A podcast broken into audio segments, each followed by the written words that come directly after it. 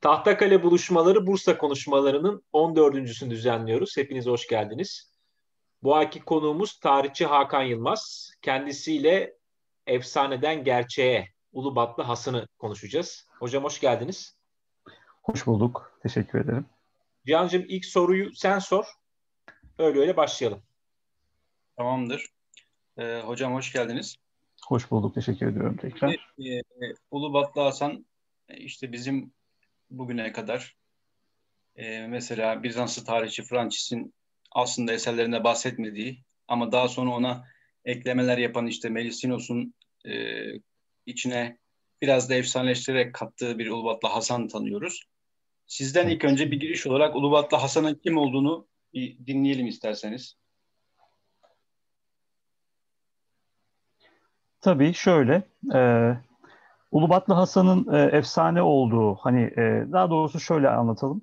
E, akademik tarihçilik gelişmeye başladıktan sonra e, biliyorsunuz e, çoğu e, rivayetler hakkında e, yani güvenilir olup olmadığı, işte bunların e, yani pozitif bir e, bakış açısıyla, yaklaşımla e, acaba e, bir altyapısının, tarihi altyapısının bulunup bulunmadığı meselesi e, tabii ki tartışmaya açılmaya başlamıştı. E, tabii Ulubatlı Hasan da bundan en büyük yani nasiplerden birini aldı diyebiliriz. Neden? E, dönemin kaynağı Fransız'ın eseri üzerinde özellikle 1930'lardan başlayan bir e, yani ona ait olmayıp da sonradan Melisnos adlı biri tarafından 1570'lerde bu kroniğin öncelikle e, sahte ve e, aslında içindeki bilgilerin çok da sağlam olup olmadığı belli olmayan e, ikincil hatta belki üçüncül bir kaynak pozisyonunda hani çünkü Ulubatlı Hasan'ın yaşadığı döneme bakacak olursak veya Fransız'ın yaşadığı döneme bakacak olursak çok sonraki dönemde kaleme, kaleme alınarak e, içeriği belirsiz, e, mahiyeti belirsiz ve e, güvenilirliği pek belli olmayan bir rivayetin Sonradan Melisnos tarafından Mora'da yaşayan Melisnos, Metropolit Melisnos tarafından e, esere sokuşturulduğu tabii iddiası e, ortaya çıktı. E, şimdi öncelikle bu konuyu ele almak için aslında eser gerçekten Melisnos'a mı aittir? Aslında bunu sorgulamak gerekirdi. Fakat akademik tarihçilik bu konuda maalesef uzun süredir büyük bir zaaf içinde kaldı. Neden? Çünkü başlangıçta Papadopoulos'un e, geliştirdiği bir takım e, öne sürdüğü 1930'ların e, sonlarında öne sürdüğü bir takım iddialarla öncelikle kroniğin yani sahteliği ispat edilmeye çalışıldı fakat acaba sahteliğini ispatlayacak deliller diye öne sürülen şeyler ne derece güvenilirdi? Bunları sorgulama yoluna pek gitmedi maalesef akademik camia.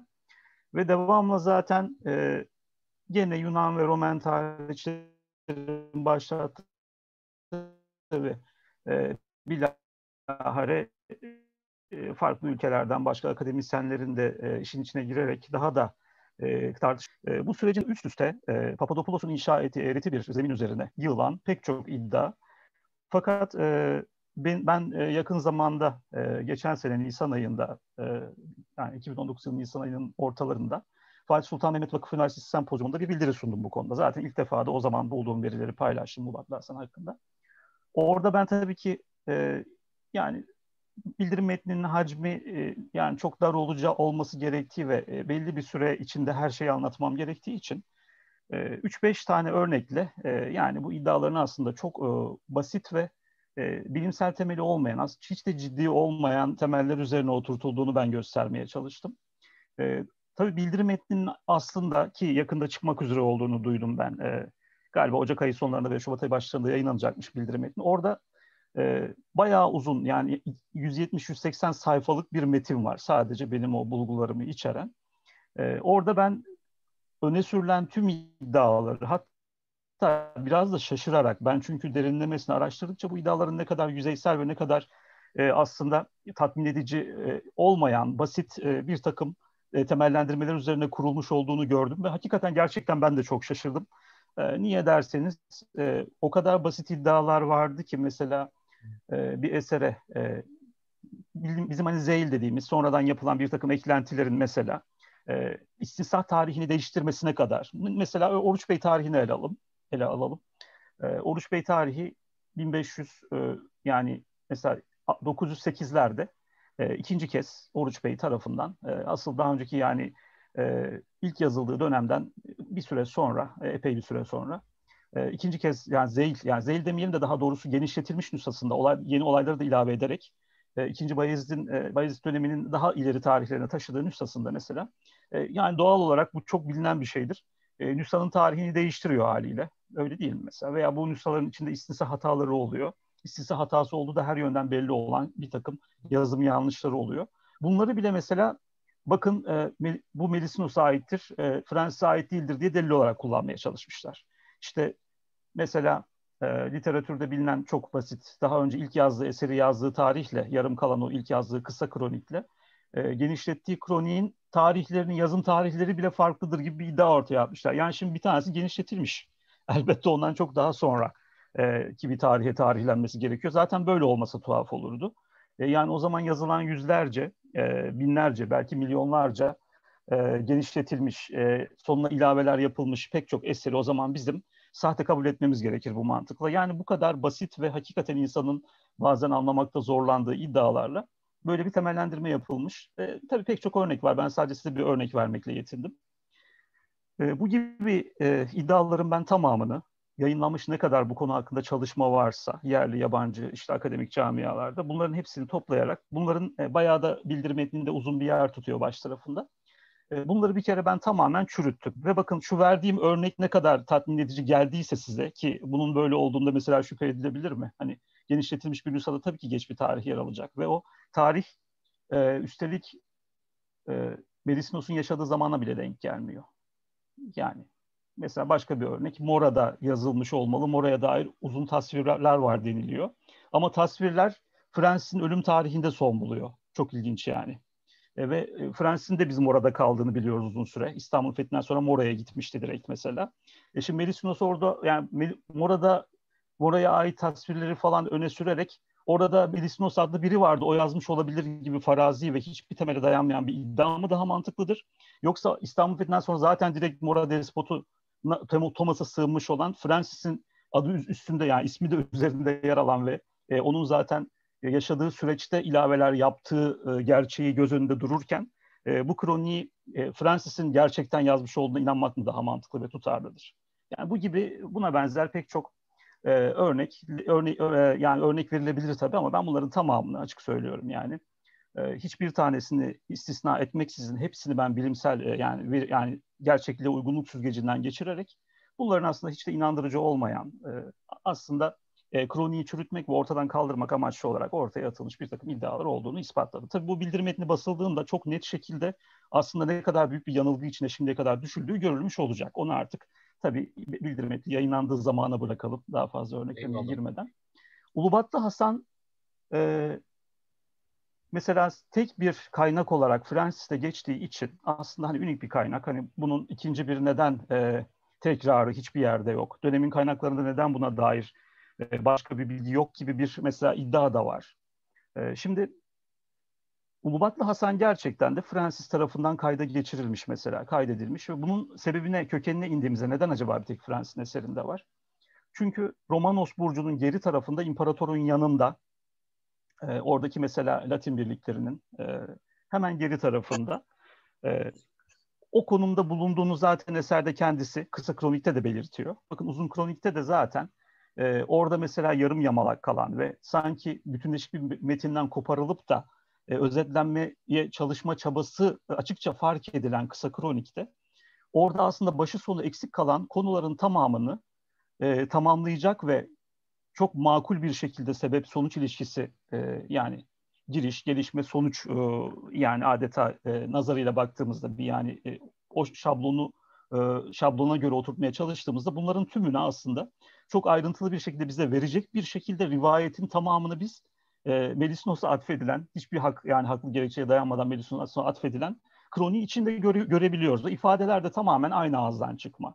Şimdi tabii ki biz e, direkt birinci ağızdan çıkma bir e, yani aynı kişinin söylediği ve e, sadece kısa kronikte eksik bırakıp da e, bunu tamamlayıcı ve birebir hani orada bulunmadan kimsenin bilemeyeceği nitelikte bilgileri vermiş olan bir metni e, alıp da hani o değil de başka birisi uydurmuştur veya onun dilinden uydurmuştur gibi çok cüretkarane e, ortaya atılacak bir iddiayı aslında gündeme getiremeyiz. Yani getirmek açıkçası çok da cesaret isteyen bir şeymiş ve bunu nasıl olmuşsa yapmışlar diye düşünüyorum.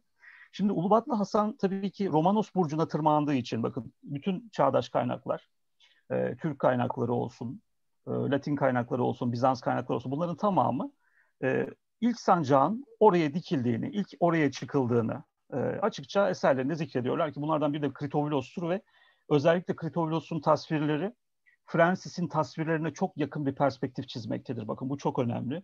Çünkü e, ilk çatışmanın orada yaşandığını, Sultan Mehmet'in askerlerini teşvik edip mesela Surran üzerine çıkardığını hem Francis'te hem de İdris-i Bitlisi'nin çağdaş bir görgü şahidine dayanarak anlattığı metinde biz aynen buluyoruz. Mesela bakın orada da Yeniçeriler olarak tasvir edilir. Sultanın seçkin kulları olarak. E, bir grubun Yeniçerilerden oraya atıldığı, üzerlerine taşlar fırlatıldığı, e, ellerine kalkanlar alarak surlara çıktıkları bakın Dukas'ta vardır mesela bu tasvirler. E, sonra e, Kritovilos der ki oraya çıkıp oradan bizimkileri kaçırmayı başardılar der. Bu ifadenin aynısını Francis de kullanıyor. Şimdi burada fazladan sadece Hasan adlı birinin orada bulunduğunu Francis biliyor. Ve onun adını zikrediyor ve sayıları daha ayrıntılı veriyor. Neden? Çünkü hakikaten birebir arka tarafta imparatorun yanında olayları seyretmekte olduğunu zaten bize söylüyor. Yani bu kadar yakın bir noktada bulunan birinin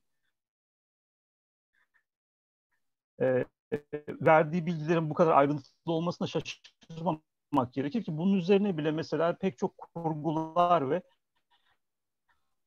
e, yani hiç yani mesela işte çıkan kişiyi belki görmüş olabilir ama adını nereden bilsin? Veya hadi adını biliyor diyelim. E, o kişilerin arkasındaki kişinin sayısını nereden bilecek gibi bir takım iddialar da vardı mesela. Bakın ben bu noktada hemen bir şey söylemek istiyorum. Dukas mesela Türklere duyduğu nefretle tanınan ve bazen hakaret noktasına varan sözler bile sarf eden bir Bizans tarihçisi. Şimdi biz onun hani verdiği bilgilerin objektif olmadığını düşünebilir miyiz? Yani kendi e, belki e, taraflı yazsa bile kendi belki tarafına yontacak şekilde belki hani konuları kendi tarafına evirecek şekilde yazmış olduğu belki düşünebiliriz ama Türklerin yararına bir şey yazacağını hani ona nazarla baktığımızda e, yani düşünemeyiz. Çünkü bir Türk nefreti hakim yazdığı metinlerde ki bunu bütün tarihçiler de biliyorlar yani. E, ama şöyle bir metin var bakın. E, mesela bu herkesin çok abarttığı bazı e, mesela dış kaynakların, Latin kaynakların, Roman kaynaklarının çok abarttığı bir durumdur. E, hani şehre girdikleri zaman Türkler e, sokak çatışmaları falan başlıyor. İşte içeriye ilk hücumdan sonra e, sancak dikmek için iç tarafa, imparatorluk sarayının bulunduğu tarafa içeriye giriyorlar filan.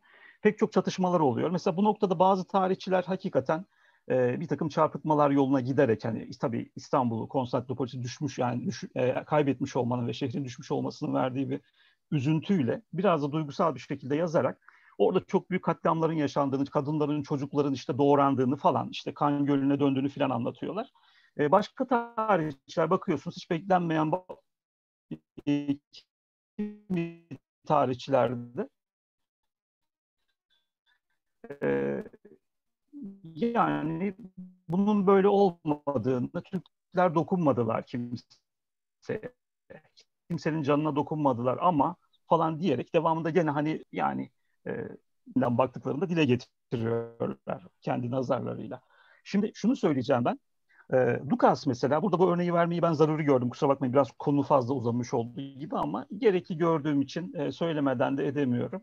Şimdi e, Lucas mesela bu bilgileri hani şehre ilk girildiği zaman içeride e, çatışmalar devam etti. Halbuki içeride kadınlar ve çocuklar vardı. Erkeklerin sayısı azdı. O az sayıdaki erkeklerle çatıştılar şeklinde anlatıyor. Yani kadınlar çocuklar öldürdü demiyor Lucas. O kadar hani nefretiyle meşhur biri olmasına rağmen.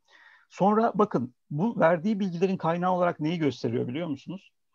Ee, şehre ilk giren ve bu çatışmaları gerçekleştiren Türklerle karşılaşmıştım diyor. Bakın dikkatinizi çekerim. Şimdi ben Dukas'ın neden Türk nefretiyle tanındığını e, bu kadar çok e, vurguyla dile getirdim. Onu şimdi söyleyeceğim size. Dukas normalde hani hala hazırda bizim şu anki modern tarihçilerin gözüyle baktığımızda ve yani az önce söylediğim iddiayı ortaya atanların gözüyle baktığımızda e, bu askerlerle bir araya gelmesi imkan dahilinde bile olmayan birisi değil mi? Halbuki o, o dönemde bakın bizim düşündüğümüz gibi ortam hakim değil. Savaştan sonra şehre ilk giren ve içeride Rumlarla çatışıp da içerideki Rum erkekleri öldüren ilk grupla, bir grup askerle diyor, ilk giren kişilerle karşılaştım diyor. Bakın bu Ulubatlı Hasan'a yakın bir şeydir. Belki de bu karşılaştık kişinin içinde Balaban Çavuş da var. Çünkü onun şehre ilk giren kişi olduğu söyleniyor. Belki de bizzat Balaban'dan aldı, onu te- tespit edemiyoruz. Ama bakın birbirinden çok uzak ve ya savaş ortamında işte adını nereden bilsin?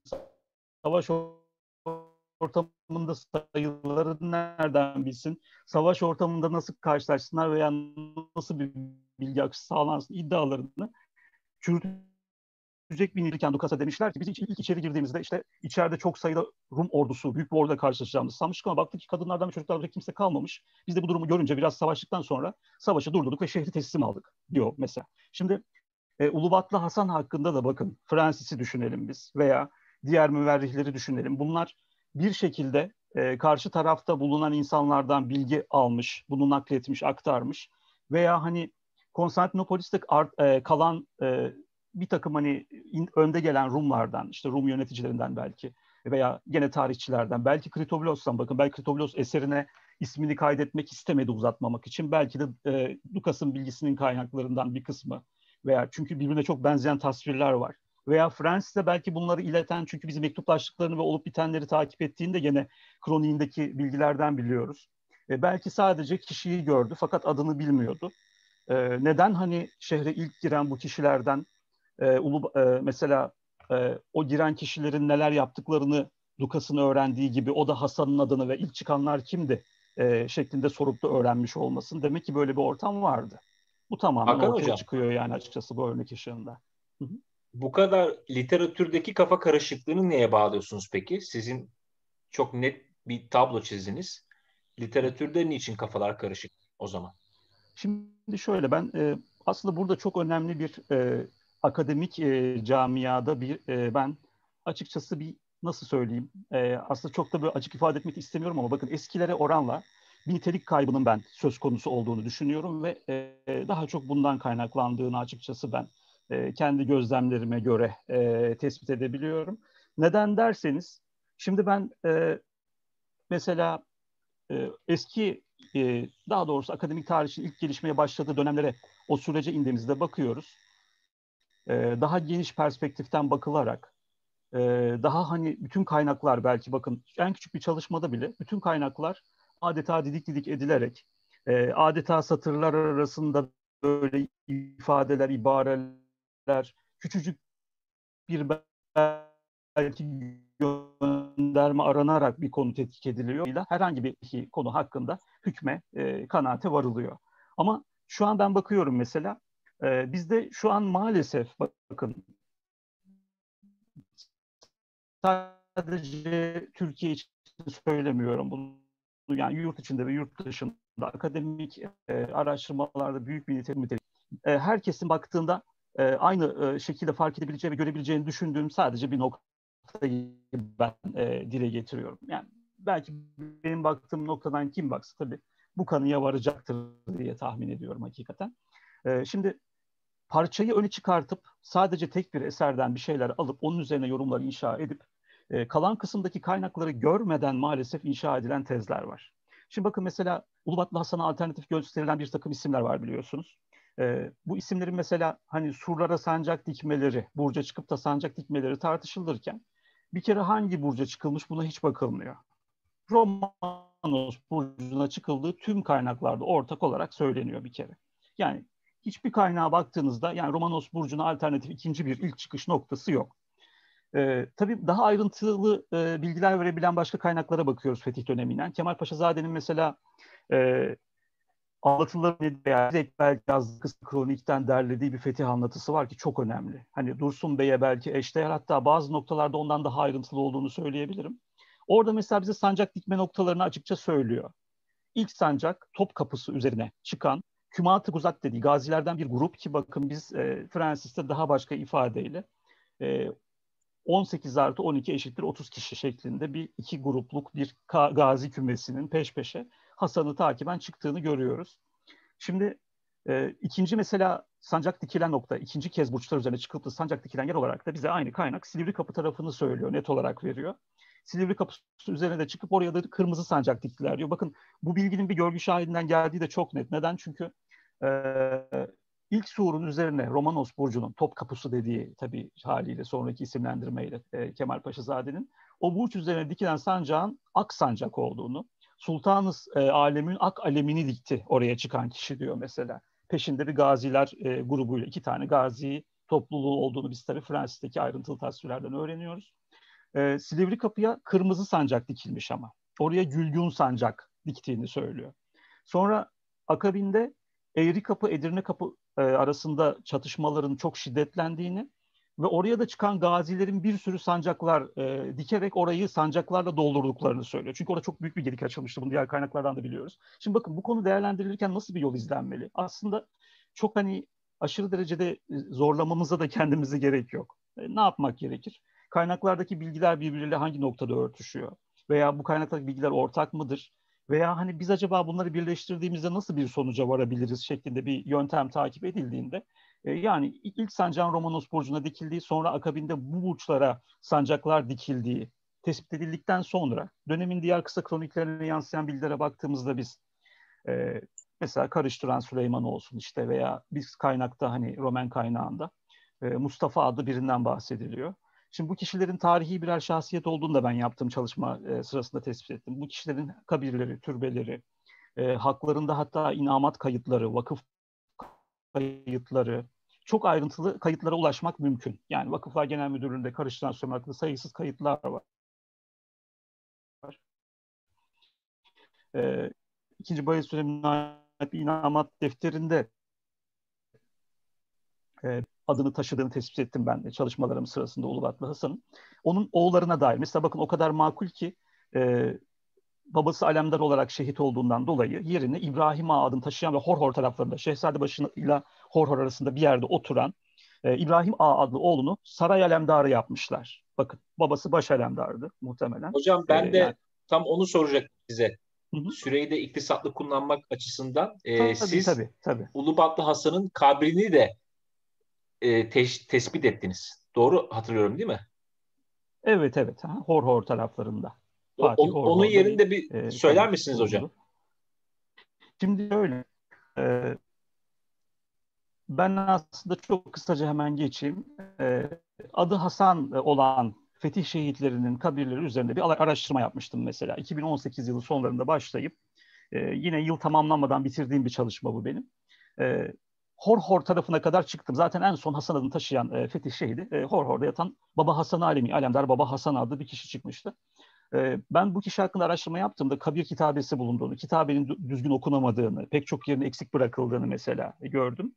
E, kitabenin tam metnini çıkarıp da böyle e, deşifre ettiğimde, transkripsiyona aktardığımda e, Fransız'daki tasvirin aynısının kitabeye işlenmiş olduğunu ve kitabenin e, 1200 e, 11 yani 1806 depreminde, şey 1221 pardon e, depreminde dikilmiş olduğunu gördüm. Şimdi e, 1806 tarihi Hammer'in mesela e, elçilik görevinin bir tipte geriye döndüğü iki Hammer, Hammer siz zaten yakın zamanda onun Bursa Seyahatnamesi'ni de işlettiğiniz için Hammer'in diğer çalışmalarını da biliyorsunuzdur. Editörlüğünü yaptınız Samet Bey. E, şimdi ben mesela sizin e, e, editörlüğünü yaptığınız, yürüttüğünüz e, seyahatname metninde de acaba Hasan'a dair bir bağlantı var mıdır diye aradım. Hiçbir bağlantı yok, göstermiyor. Yani daha doğrusu e, bu konu hakkında bilgi sahibi olmadığını Hammer ortaya koyuyor. E, şimdi o dönemde 1806'da kitabe dikildiği zaman bir kere bizde resmi vekainamecilik geleneği devam ediyor. Hiçbir şekilde akademik tarihçilikten eser yok. Yabancı eserlerden e, yazılmış dış kaynaklardan kimsenin haberi yok. Çünkü zaten böyle hani bir tenkidi tarihçilik diye bir şey yok ortada o dönemde bizde. Bu dönemde e, öteden beri süre gelen bakın ikinci Bayezid döneminin son yani ilk dönem, yani ilk zamanlarına hatta Fatih zamanının bizzat kendisine inen kayıtlarda biz hakikaten bu isimde bir sancaktarın yaşadığını biliyoruz ve ilginç bir şekilde kitabeye bilgiler halk arasında aslında Fatih zamanından beri süre gelen sözlü geleneğin bir yansıması veya dikilen ilk kitabenin aktarıldığı çok belli. Çünkü Fransız kimse tanımıyor İstanbul'da. Bu çok net. Fransız'ın eserinden birilerinin haberdar olduğunu falan e, düşünecek olursak böyle bir ortam kesinlikle yok buna dair hiçbir e, bunu e, doğru çıkaracak kayıt yok.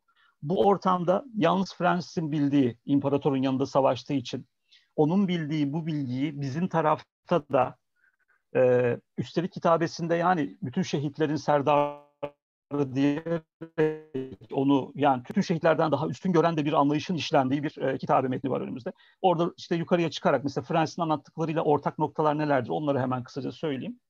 Ee, Hasan eline kılıcını alıyor, sağ eline kılıcını diyordu Francis. Bu kitabede de yedümde tığ ateş tap, elimde düşmana ateş saçan, ölüm saçan kılıç, dilimde nazmı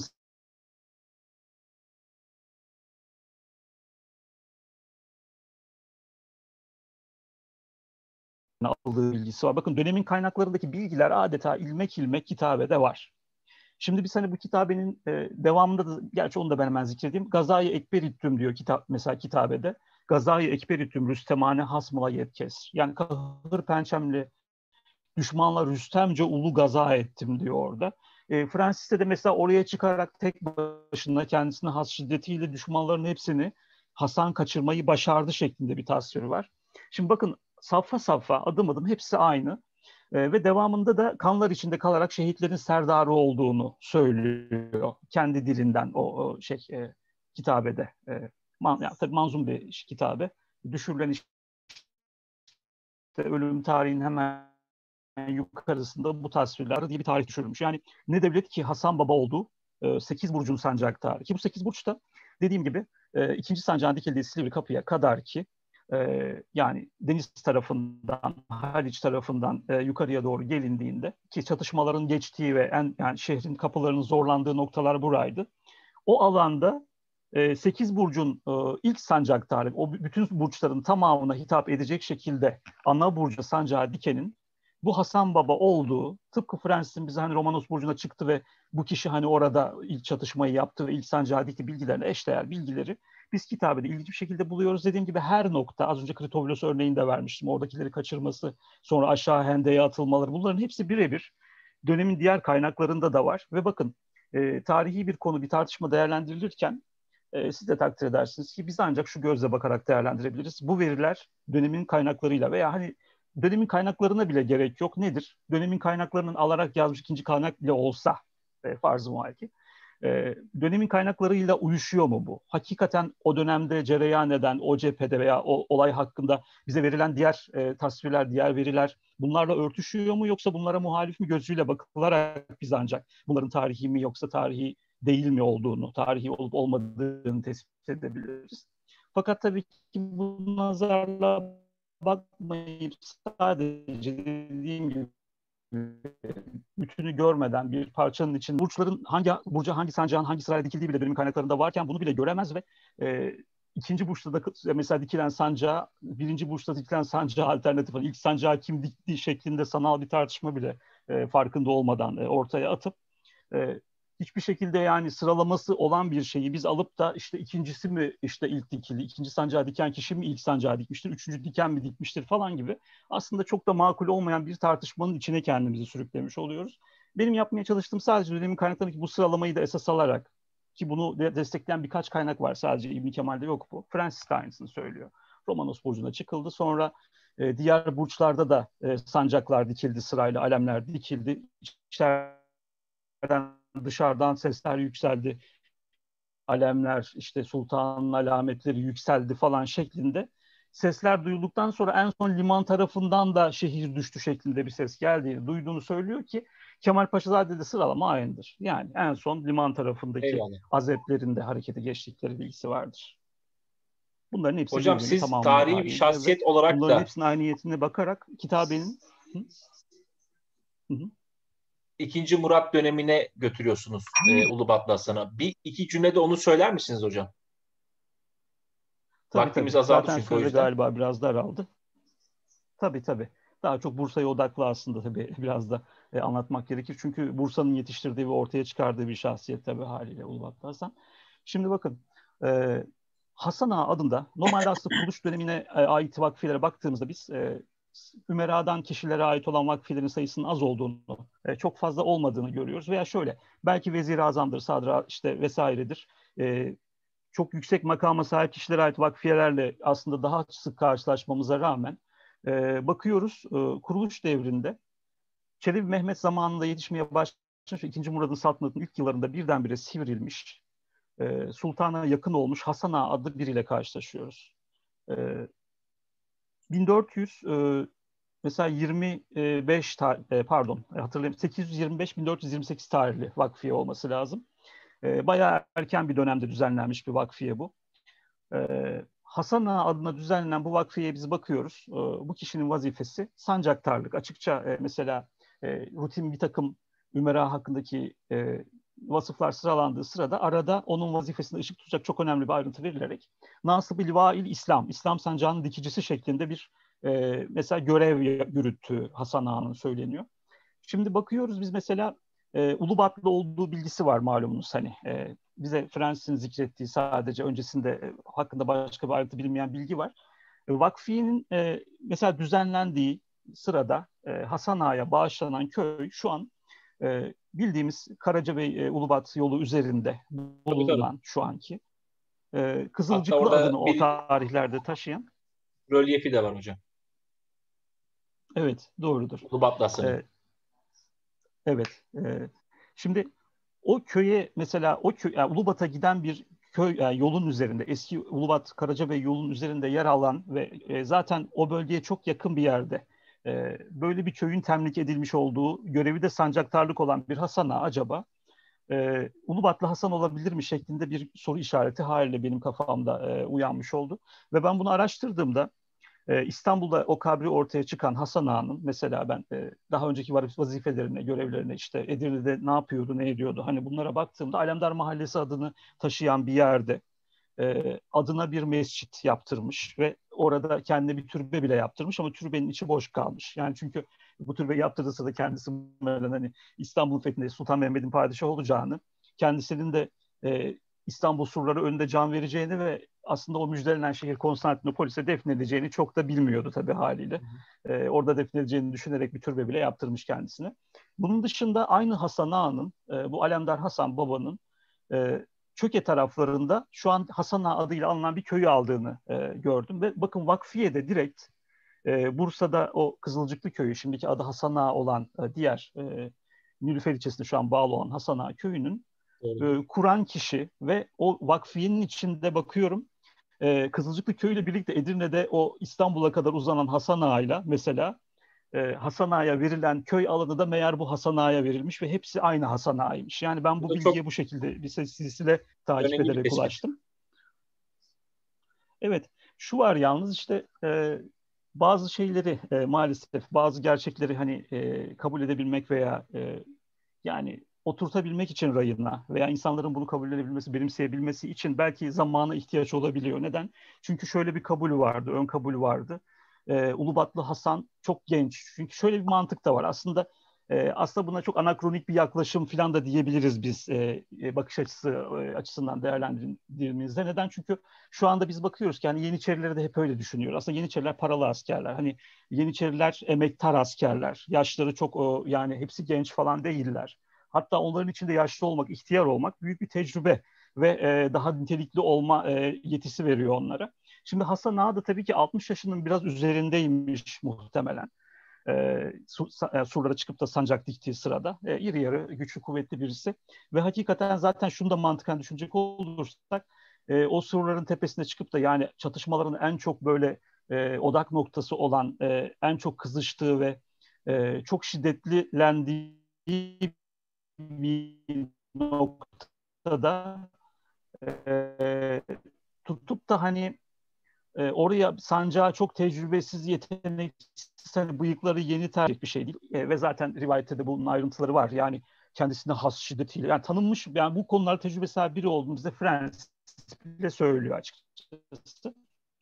Şimdi dolayısıyla e, bu algıyı bir kere hani gerek işte e, yani e, konuyla ilgilenen hiç kimse bu algıyı bir kere önce atması gerekiyor. Neden e, diyelim? Çünkü e, açıkça bir kere yani e, bu işi basit bir askerin yapamayacağı belliydi. Anakronik e, yaklaşım da şu, e, onu da ben belirteyim. Konu oradan. Son bir dakikamız hocam Şimdi, bu arada. E, biz şu anda tamam.